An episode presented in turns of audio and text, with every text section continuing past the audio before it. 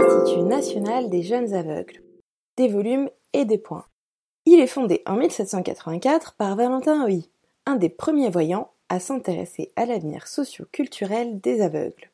Pour leur permettre de lire, il a l'idée d'imprimer les lettres romaines classiques en relief et dans un plus grand format. C'est ici que son plus célèbre élève, Louis Braille, inventa le fameux système d'alphabet à points. Aujourd'hui utilisé dans le monde entier, la signification des symboles dépend de la langue. Il existe donc un braille français, mais aussi japonais, coréen et cyrillique. Basitype. L'Institut a aussi accueilli des élèves plus funky, comme notre joyeux Gilbert Montagnier.